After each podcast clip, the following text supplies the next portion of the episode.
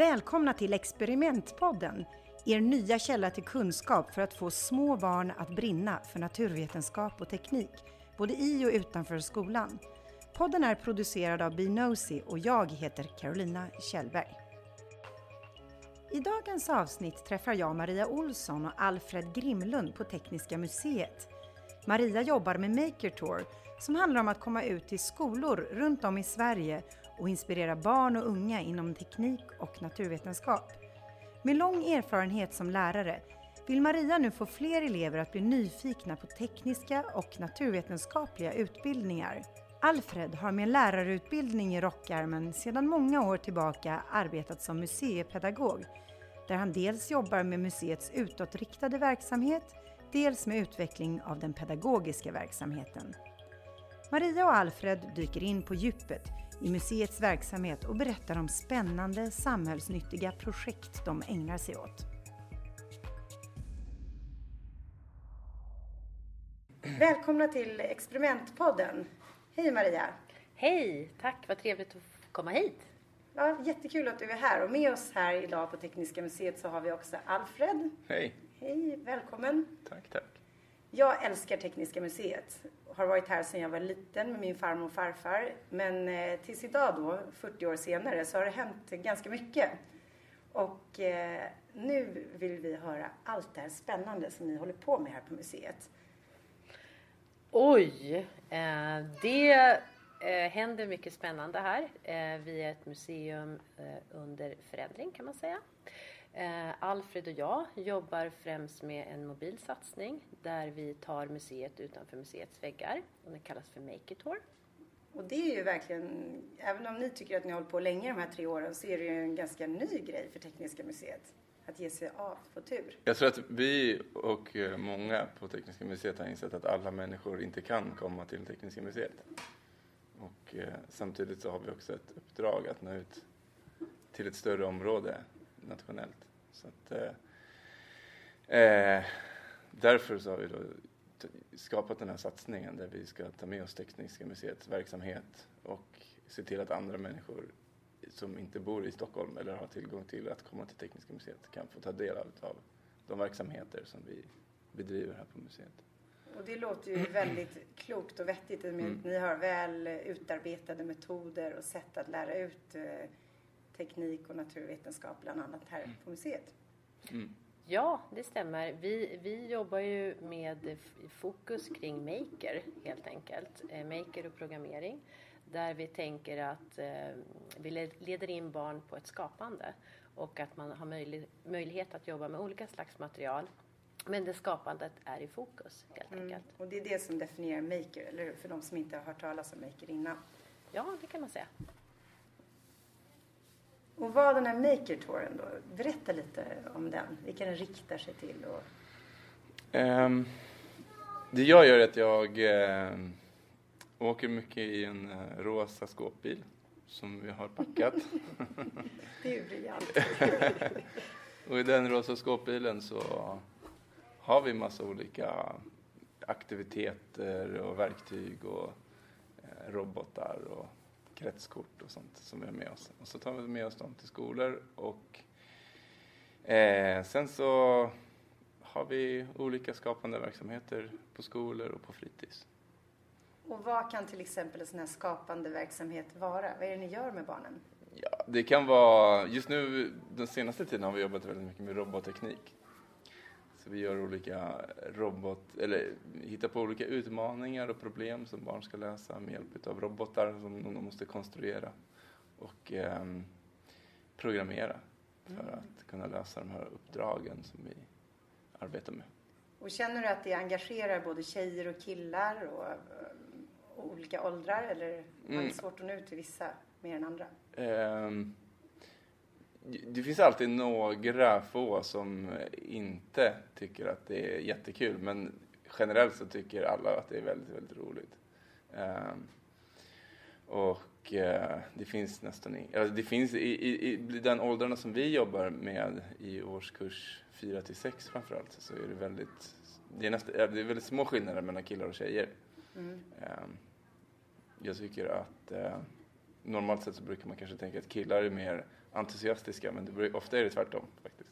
Men då har ni nog lyckats utforma också aktiviteter som får alla att intressera sig? Mm. Ja, det tror jag faktiskt. Och eh, mycket av den forskning som finns kring eh, teknik och tjejer handlar om att eh, just det här med att man ska se en applikation utav det man lär sig, att man ska vill kunna se hur tekniken ska användas, inte bara att tekniken finns utan att liksom, det ska finnas praktiska applikationer. Det är någonting som vi jobbar väldigt mycket med. Mm. Och det är väl intressant för alla egentligen? Ja, så är det absolut. Mm. Mm. Kul! Och hur eh, kommer det sig att bussen är rosa? Fråga våra grafiker på museet. Jag tror att det är en eh, tydlig profilfärg som syns väl. Och det kanske Maria kan svara på? Nej, jag har nog tänkt att, eh, som Alfred säger, att det syns väl, absolut. Men sen också eh, få in eh, och attrahera, attrahera både tjejer och killar alltså kring teknik. Det, det, det är nog lite så som tanken mm. kan finnas. Mm. Men det, ehm, den här Maker-touren har ju också varit ute i lite mer eh, utsatta områden. Ni har ju ett stort, eh, jättebra projekt på gång här. Ja, eh, jag kan bara kort dra våra olika eh, Maker Tours som vi har pågående, som finns under vårt Maker Tour paraply som vi brukar säga här på tekniska. Och dels har vi då eh, vår egen Maker Tour eh, som vi kallar för Maker Road Tour. Där kan vi besöka olika slags målgrupper. Vi kan eh, ha utbildningar på bibliotek. Vi kan finnas på festivaler eh, också i skolverksamhet då. Men vi kan också finnas på hockeyarenor till exempel att inspirera och möta då i, det här, i, i många fall då barnfamiljen. Mm. Så det är liksom allmänheten som är vår stora målgrupp. Eh. Och försöker ni då hålla er på platser där ni kan attrahera en målgrupp som normalt inte kanske aktivt kommer till museet? Ja, precis mm. så är det. Eh, och där i vår Maker Road Tour så har vi vår huvudsponsor som heter Sandvik. Och precis som Tekniska museet och precis som Make It Tour så har vi vårt liksom övergripande mål som handlar om att inspirera kring teknik och naturvetenskap. Och det är precis samma mål som Sandvik har. Så att då går vi ihop kring det här och mm. kan finnas på många platser ute i landet helt enkelt. Mm. Och med eh, hjälp av Sandvik så har vi också varit på internationella stopp. Senast då förra året i våras så var vi i USA, mm -hmm. i New York eller New Jersey där vi under tre dagar träffade 400 amerikanska skolbarn. Eh, och eh, med olika makeraktiviteter som bland annat Alfred ledde. Mm. så eh, inspirerade vi och jag fick faktiskt höra i förra veckan en respons från eh, USA där vi var att nu finns teknik på schemat mm. i just de skolorna som Maker besökte. Aha. Och det är helt fantastiskt att höra. Och vad gjorde ni? Byggde ni om eh, den här rosa bussen till en amfibiebuss? Eller det hade varit härligt. en rosa båt kanske. Över de stora haven. Mm. Nej, men vi uh, fick husera, på en av skolorna fick vi husera i ett bibliotek. Mm. Så då intog vi deras bibliotek under en dag. Och så hade vi aktiviteter i biblioteket. Um, då programmerade vi också små robotar som vi konstruerar av sugrör och servomotorer. Mm, mm. Det var jättekul och det var eh, ett, väldigt spännande att få arbeta, liksom, ta med museets verksamhet till en helt annan kontext än den vi är vana vid. Och var, liksom, vilken delstat var ni i? Var i USA? Det var i New York. Ja, Eller utanför New Jersey. Ja. Sa ni början kanske? Men vilken, det är ju New York heter väl? Ja, delstaten heter ja. Mm, och så det är Make a Road Tour. Jag ska bara komma tillbaka till det här paraplyet då. Eh, sen så har vi vår eh, Make a Tour som heter eh, Programmering i skolan. Och där går vi mot utsatta eh, områden i Storstockholm. Eh, och det har varit igång under tre år så vi är inne på vårt avslutande, vår avslutande termin här. Vi hoppas ju på en fortsättning såklart men det vet vi inte än.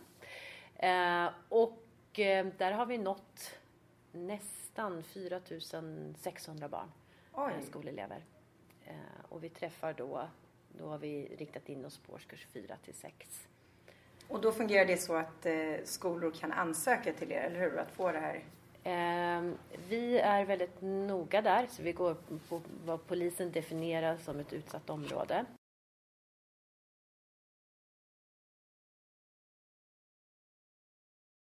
de får möjlighet att ta del av det här paketet så att säga.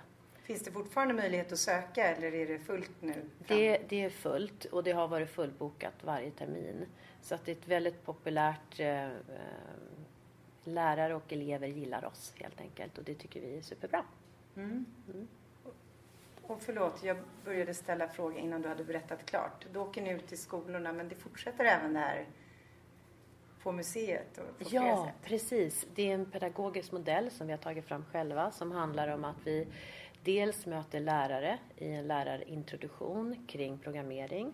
Sen möter vi eleverna och håller workshop med dem och så tillbaka till lärarna, fortsätter att jobba på kring programmeringsdelarna och sen så kommer, får eleverna då som vi träffar möjlighet Eh, där vi chartrar bussar och tar dem hit till Tekniska museet mm. och får möjlighet att ett möte med en kulturinstitution helt enkelt.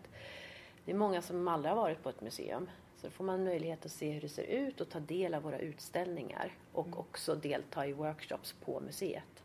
Och till det har vi också kopplat gratis lovverksamhet under hela året.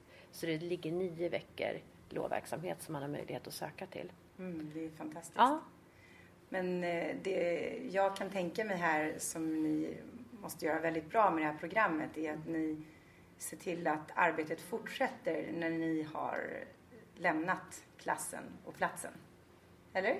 Ja, det är ju såklart vår förhoppning att eh, det vi gör kommer att förvaltas och eh, ärvas av de lärarna och de eleverna som vi, och de fritidspedagogerna som vi träffar när vi är ute på skolorna.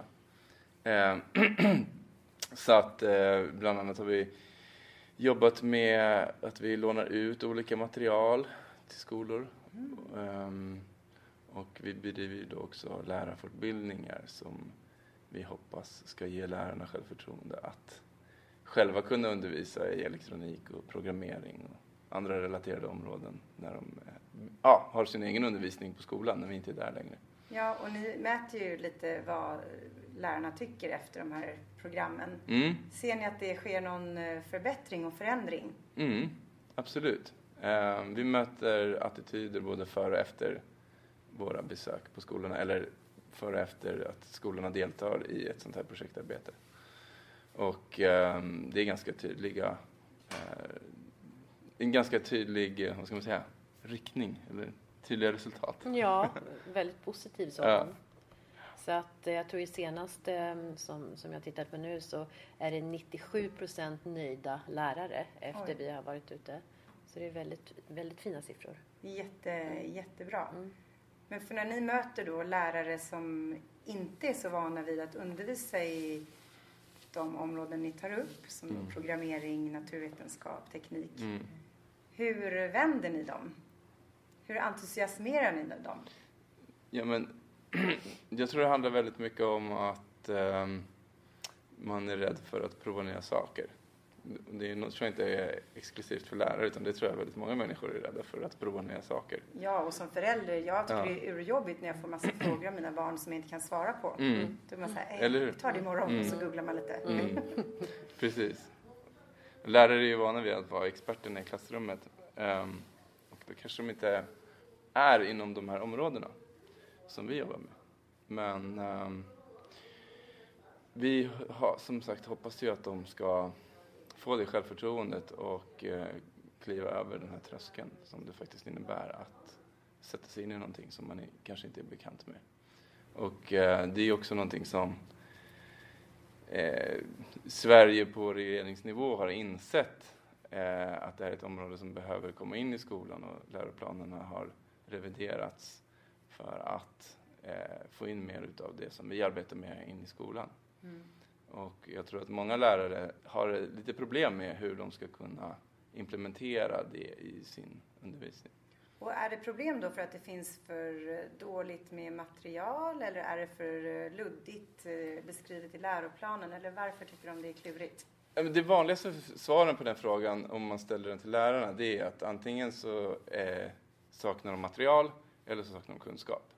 Och um, de två sakerna arbetar vi aktivt med inom Makertour, att vi förser lärarna med det materialet som de behöver och vi förser dem med den kunskapen som de behöver för att åtminstone komma igång. Och sen är det också viktigt att vara ärlig med att det här är ingenting som man lär sig på en två timmars workshop med Tekniska museets pedagoger. Det finns inget vetenskapsfält eller något yrkesområde som man bara lär sig på en sån kort session utan det är någonting som man måste liksom aktivt söka kunskap i själv. Och eh, Eh, därför så är det viktigast, det som jag anser är viktigast är att vi skapar en nyfikenhet och en lust att vilja lära sig mer.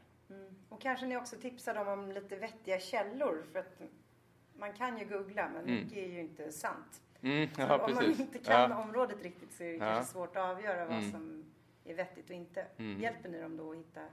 Alltså vi har skrivit också olika lektionsplaneringar som vi har arbetat med och delat ut och sådär. Sen finns det väldigt mycket på nätet också. Eh, mycket på engels i engelskspråkiga länder som England och USA. Och sånt där. I USA till exempel har man haft computer science till exempel på schemat eh, under väldigt lång tid. Och även om det inte är helt översättningsbart till det som vi gör i Sverige så finns det ändå mycket aktiviteter för skolor att eh, hitta om man ger sig ut och googlar lite grann. Mm. Det är ju jättebra. Men får jag också tillägga, för jag tycker det är så himla bra det Alfred säger här och det är ju baserat, vi gjorde ju en Novus undersökning just mot eh, lärare 2018 där vi ställde de här frågorna. Och precis det Alfred säger så är det viktigt att eh, tillgodose lärare med material och fortsätta, fortsatt, fortsättning, fortsätta förlåt, att utbilda. Eh, och det är det vi gör. Men sen tror jag också att vi har stor vinning av att vi det blir en djupare relation för vår del med skolorna och eleverna och lärarna. För när man jobbar som pedagog på ett museum så träffar man oftast en grupp väldigt kort tid. Kanske en mm. timme och säger tjena tjena och så har man en dragning på museet, sen är det hej då. Men just med det här projektet och Make It Tour så blir det minst ett tre veckors eh, möte. Eh, och det är också återkommande beroende på de årskurser då som, som väljer att fortsätta med Make It Tour. Och det tror jag är, eh, ja, det, det, det, har vi stor vinning av, både lärarna, eleverna och vi på Tekniska museet. Ja, för ni kan anpassa ert arbete så mycket mer om ni förstår besökarna och ja, kunderna bättre. absolut. Bra. Mm. Och sen under då det sista det här para, eller paraplyet då, vi har ju faktiskt en tredje, ett tredje projekt då som är pågående med Make It Tour. Så har vi, eh, som museum så har vi ett nationellt uppdrag i Sverige att finnas över hela Sverige. Då har vi någonting som heter Make It Tour mot nya höjder där vi jobbar med tre olika regioner. Eh, Kronoberg, Gävleborg också, och Gotland. Och just de regionerna jobbar vi med för att det är lägst antal sökande till tekniska och naturvetenskapliga utbildningar eh, på de platserna. Mm. Så det jobbar vi. Det är också ett utbildningskoncept med Make It Tour som vi har slagit ihop med den pedagogiska modellen då, mot nya höjder. Eh, som handlar om att man genom att göra olika utmaningar, det är riktat till lärarna då, men genom att göra olika utmaningar med sina elever i klassen så eh, kan man få en belöning i det här projektet som kan vara i form att vi kommer med Maker Tour-bussen från Tekniska eller kan vara i form av en vetenskaplig show, rymdshow från Tekniska. Jag bara såg framför mig den rosa bussen bara ja. upp i mörkret. här är den, här kommer den igen. Um, och där jobbar vi också um, mycket med näringslivet för att skapa de här, bygga de här broarna helt enkelt. Att vi behöver vara fler för att hjälpa till och hjälpa lärare och skolan att eh, inspirera kring teknik och naturvetenskap. Och det här är ett långt eh, arbete men Ja. ser ni lite resultat redan efter några år nu eller? Ja, och där ser vi resultat. Just på den delen så jobbar vi tillsammans med Linnéuniversitetet så att det forskas kring eh, den delen. Eh, men vi har redan sett, eh, det är en följeforskning eh, från Linnéuniversitetet där vi ser resultat i, i form av eh, väldigt positivt, positiv feedback från lärarna då, där vi får konkreta exempel på hur vi kan skruva vidare konceptet helt enkelt och vad lärarna behöver. Eh, Men det är ju mycket, mycket mer långsiktigt att få de fulla resultaten från forskningen. Ja. Så att säga. Men eh, Alfred då, varför tror du att det är så viktigt att eh, få unga barn att eh, brinna för naturvetenskap och teknik? Ehm, det finns ju många svar på den frågan, men jag tror att en, en, en, en sak som är väldigt viktig det är att kunna förstå sin omvärld. Och naturvetenskap och tekniken svarar på väldigt många frågor om eh, hur samhället ser ut. Och, eh, så så att, eh, vi omges av teknik hela tiden och eh, vi är väldigt flitiga teknikkonsumenter. Mm, jag tycker det skulle vara intressant att försöka vända på perspektivet och få elever och barn att bli teknikproducenter och lära sig att använda sig av de verktygen som vi har som mobiltelefoner och datorer och eh, skapa egna saker. Mm.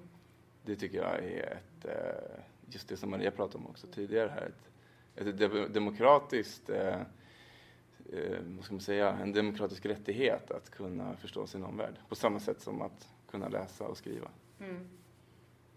Det låter klokt och vettigt tycker jag. Mm. Har du någonting att tillägga varför du tycker det är viktigt att just de små barnen, att man börjar med det tidigt och inte när de är för gamla? Ja, där kan jag bara gå till mig själv att jag har jobbat som lärare eh, och eh, eh, inte i teknik och naturvetenskap utan i svenskämnet. Eh, och under min skolgång så tyckte jag inte alls om de här ämnena. Jag hade väldigt svårt för just de ämnena. Och det beror kanske till stor del på mig själv också men det handlar om att eh, verkligen som lärare tror jag att jobba med olika slags verktyg och liksom variera beroende på att använda eh, för att skapa det här intresset att använda som vi gör på museet då, mycket liksom testa och hands-on eh, aktiviteter. Eh, det skulle nog ha fått mig eh, mycket mer intresserad eh, än, än jag var som barn liksom, i ämnet. Mm. Kanske även den där kopplingen som Alfred pratade om tidigare. Att man kopplar det till verkligheten. Ja, och så man precis. kan- Absolut. Mm. Det behövs det.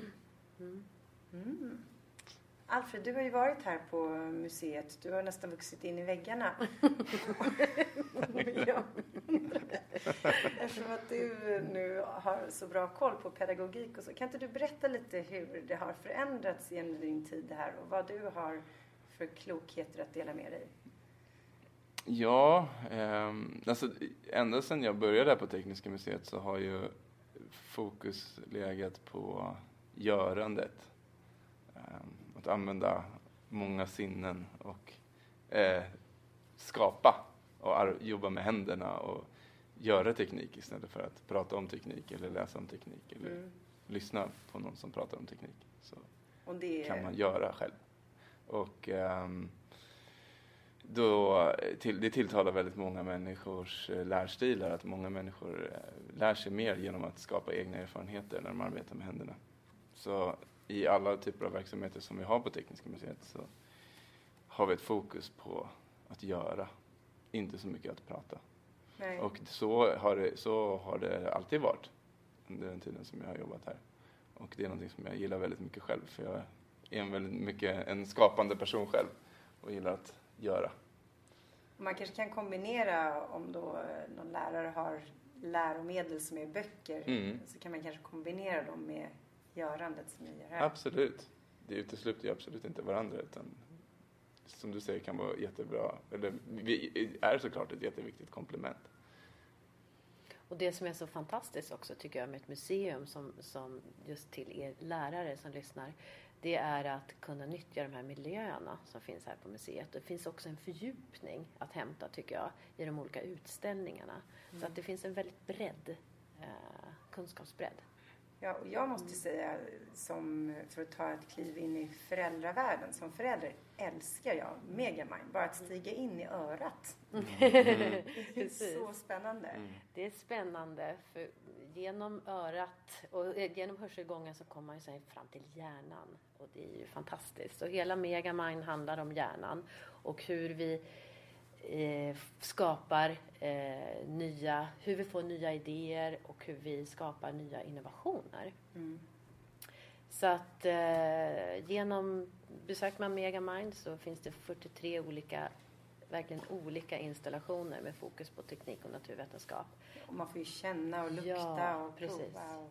Ja. Så det, där kommer ju görandet in också i den. Mm. Det är ju en del av Megamind att man ska få göra saker, man ska arbeta och vara aktiv själv.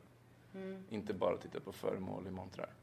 Nej, och det är jättebra. Och den här är väldigt tillgänglig också. Ni fick ju tillgänglighetspris här om året. Ja, det fick vi av Stockholms stad och det är vi väldigt, väldigt stolta över. Eh, jag tror att det var 2018 som vi fick det priset. Eh, så vi jobbar aktivt med tillgänglighet och jag är tillgänglighetsansvarig eh, på Tekniska där vi vill att fler barn och unga med olika funktionsvariationer ska komma till oss. Och det är sista onsdagen varje månad så har vi någonting som vi kallar för Megamind Funkis där vi har eh, fler pedagoger på plats i Megamind och eh, mindre antal grupper som besöker Megamind så att det blir ett lugnare tempo och det gör att det skapar liksom en bättre möjlighet för barn och unga med olika slags funktionsvariationer att, att besöka oss. Mm. Och har ni sett att för har ni sett att det blivit fler besökare med funktionshinder sen ni har anpassat museet så pass mycket som ni har gjort? Eh, vi, vi, har ju inte möjlighet att mäta, eller snarare man får inte mäta det. Men det vi ser det, vi ser det ute i museet. Och en del som vi har gjort då handlar, jag vet inte om du tänkte på det när du kom hit till Tekniska idag, att vår entré eh, där vi gemensamt, det är en enda stor ramp ja. upp, liksom inbjudande. Um, så det känns väldigt fint. Det, sitter man i rullstol till exempel så är det inte någon sidoingång utan vi alla går, tar oss upp på ja. den här rampen. Och det var ju väldigt skönt tyckte jag att gå ja. på den där. Du ser. Även för mig. Man kan både krypa och hjula och rulla fram på rampen. Det är olika sätt, kan man, ja, olika sätt som man kan ta sig in i, i det här huset. Mm. Mm. Den, den, är så fin den här lilla parken utanför också. Med ja, ljud och matematikträdgården. Mm. Precis som också är eh, gratis. Ja, den är innan på det viset, man stiger in. Det är innan man går in på museet. Så på det viset är det också en väldigt fin tillgänglighet. För nu, nu för tiden, om man jämför med för då 40 år sedan när jag var här första gången. Nu för tiden är det väldigt stor fokus på yngre barn på museet. Mm. Vilket är så härligt. Har inte det ändrats väldigt mycket? Jag tror det. Jo, det har det såklart. Alltså, det är ju museet, Tekniska museet kanske mer har associerats med de som redan är frälsta, det vill säga ingenjörs, äldre ingenjörsmän kanske, eller någonting sånt där som många har tänkt på är liksom en publik på Tekniska museet. Vi, vi har nog kallat eh. Tekniska för, för ett manstempel tidigare också. så, att, så det har förändrats i och med att vi har ny fokus på, på barnfamiljen som vår primära målgrupp. Så absolut. Mm. Och eh, vi har ju också en fantastisk programverksamhet eh, på helgerna här på Tekniska där man ser att eh, ja, det är mycket yngre barn. Mm. Och i Megamind så har vi ju tagit fram för något år sedan ett, ett labb som heter Sinneslabbet som är helt inriktat på förskolan och den yngre målgruppen där man har möjlighet att upptäcka med alla sina sinnen. Och det är så fint. Jag har inte varit mm. där med min treåring ännu men eh, jag ser fram emot att ja. gå dit. Så välkommen. Och, men vad ser ni då, när det gäller att lära ut och få barnen att brinna för naturvetenskap och teknik så handlar det också om att få in de vuxna, om det nu är föräldrar eller lärare, spelar inte så stor roll. Men hur, vad ser ni som de stora utmaningarna i att eh, få in de som inte är så intresserade av ämnena. Få dem intresserade. Jag tror det som jag sa tidigare, väldigt mycket handlar om att eh, våga ta ett kliv över en tröskel som man inte alltid känner sig bekväm med. Mm. Och eh, där är barn är väldigt oblyga och väldigt orädda för att göra fel och väldigt orädda för att eh, eh, begå misstag. Men vuxna är ofta betydligt mer rädda för att göra fel och göra misstag. Eh, och det ser man väldigt tydligt när vi arbetar med lärare versus när vi arbetar med elever. Att elever liksom, de frågar inte innan de eh, sätter på den här robotarmen eller trycker på den här knappen eller så, utan de gör det bara och ser vad som händer. Medan många vuxna är rädda för att göra det, så de frågar innan vad, vad kommer hända om jag gör det här. Mm. Um, det är och, lite begränsning. Ja, det är väldigt mycket en begränsning. Så att det, någonstans på vägen så förlorar man den där, eller jag ska inte generalisera och säga att alla gör det, men väldigt många vuxna eh, tappar den där nyfikenheten och eh, eh, oblygheten. Tror du att det finns en risk då att de vuxna hindrar barnen i sin upptäckarglädje eh, genom Ja, absolut. Det tror jag absolut. Hur kan vi ändra det då? Mm. Det finns ju inget definitivt svar, men... Oj, jag tänkte bara att haka på, det, all, på all, det Alfred säger och ta till exempel när jag har stått och observera i Megamind. För där är det så roligt att se liksom, när barngrupper kommer. Vi, det är ett science center så vi vill ju att barn bara ska springa in och testa de här olika interaktiva stationerna. Och barn gör det. Och sen backar barn ut och läser. Vi har ju ett väldigt fint informationssystem som är tillgängligt kring vad är det egentligen jag har testat. Och så kan man fördjupa sig. Men när vuxengrupper kommer så går de alltid fram först till informationssystemet och läser. Vågar inte kasta sig ut eller in i den här installationen och prova. Utan verkligen först läsa sig till vad är det för någonting. Och sen gör man det förhoppningsvis. Ja, mm. om man vågar. Ja, det är verkligen så. Men det här har varit så roligt. Jag tänkte, och väldigt intressant att höra hur ni arbetar kring de här områdena. Jag skulle vilja fråga er om ni har, nu har ju ni en enorm resursbank inom museet, men skulle ni kunna ge tips, vi kan ju börja med Alfred kanske, om var man kan hitta inspiration och information om man nu känner att man har lite idétorka? Som förälder? Eller ja, vi kan börja med föräldrar. ja, alltså jag tror man ska liksom gräva där man står. Man kan ta reda på vad ens barn är intresserad av. Och eh, vad det än är så finns det garanterat någonting som är relaterat till teknik och naturvetenskap i det. Mm. Och um, annars så finns det ju science centers som till exempel Tekniska museet och det finns uh, massa spännande platser mm. att besöka och böcker att läsa och så vidare. Och, så vidare. Så att, och lärarna då? Mm. Um, ja, Maria? Jo, eh, just till er lärare då så tycker jag såklart, som jag är lite, eh, lite jäv här, att komma till Tekniska, Tekniska museet såklart. Men sen har vi ett alldeles, alldeles nytt Makerlab som eh, vi kommer att eh, släppa ut till er ännu mer under våren.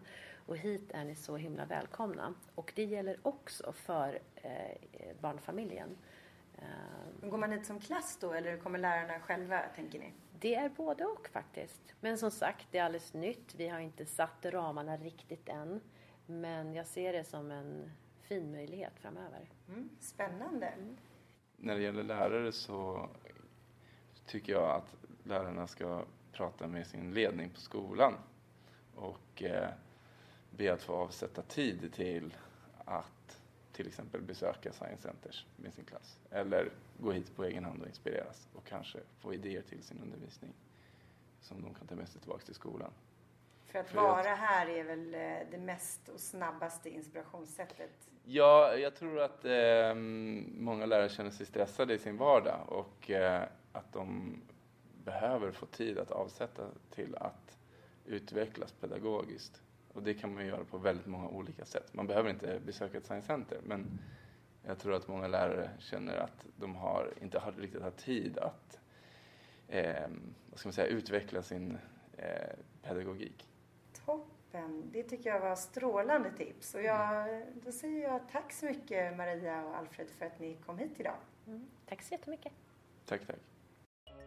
Tack för att du har lyssnat på Experimentpodden en Binosi-produktion med mig, Carolina Kjellberg.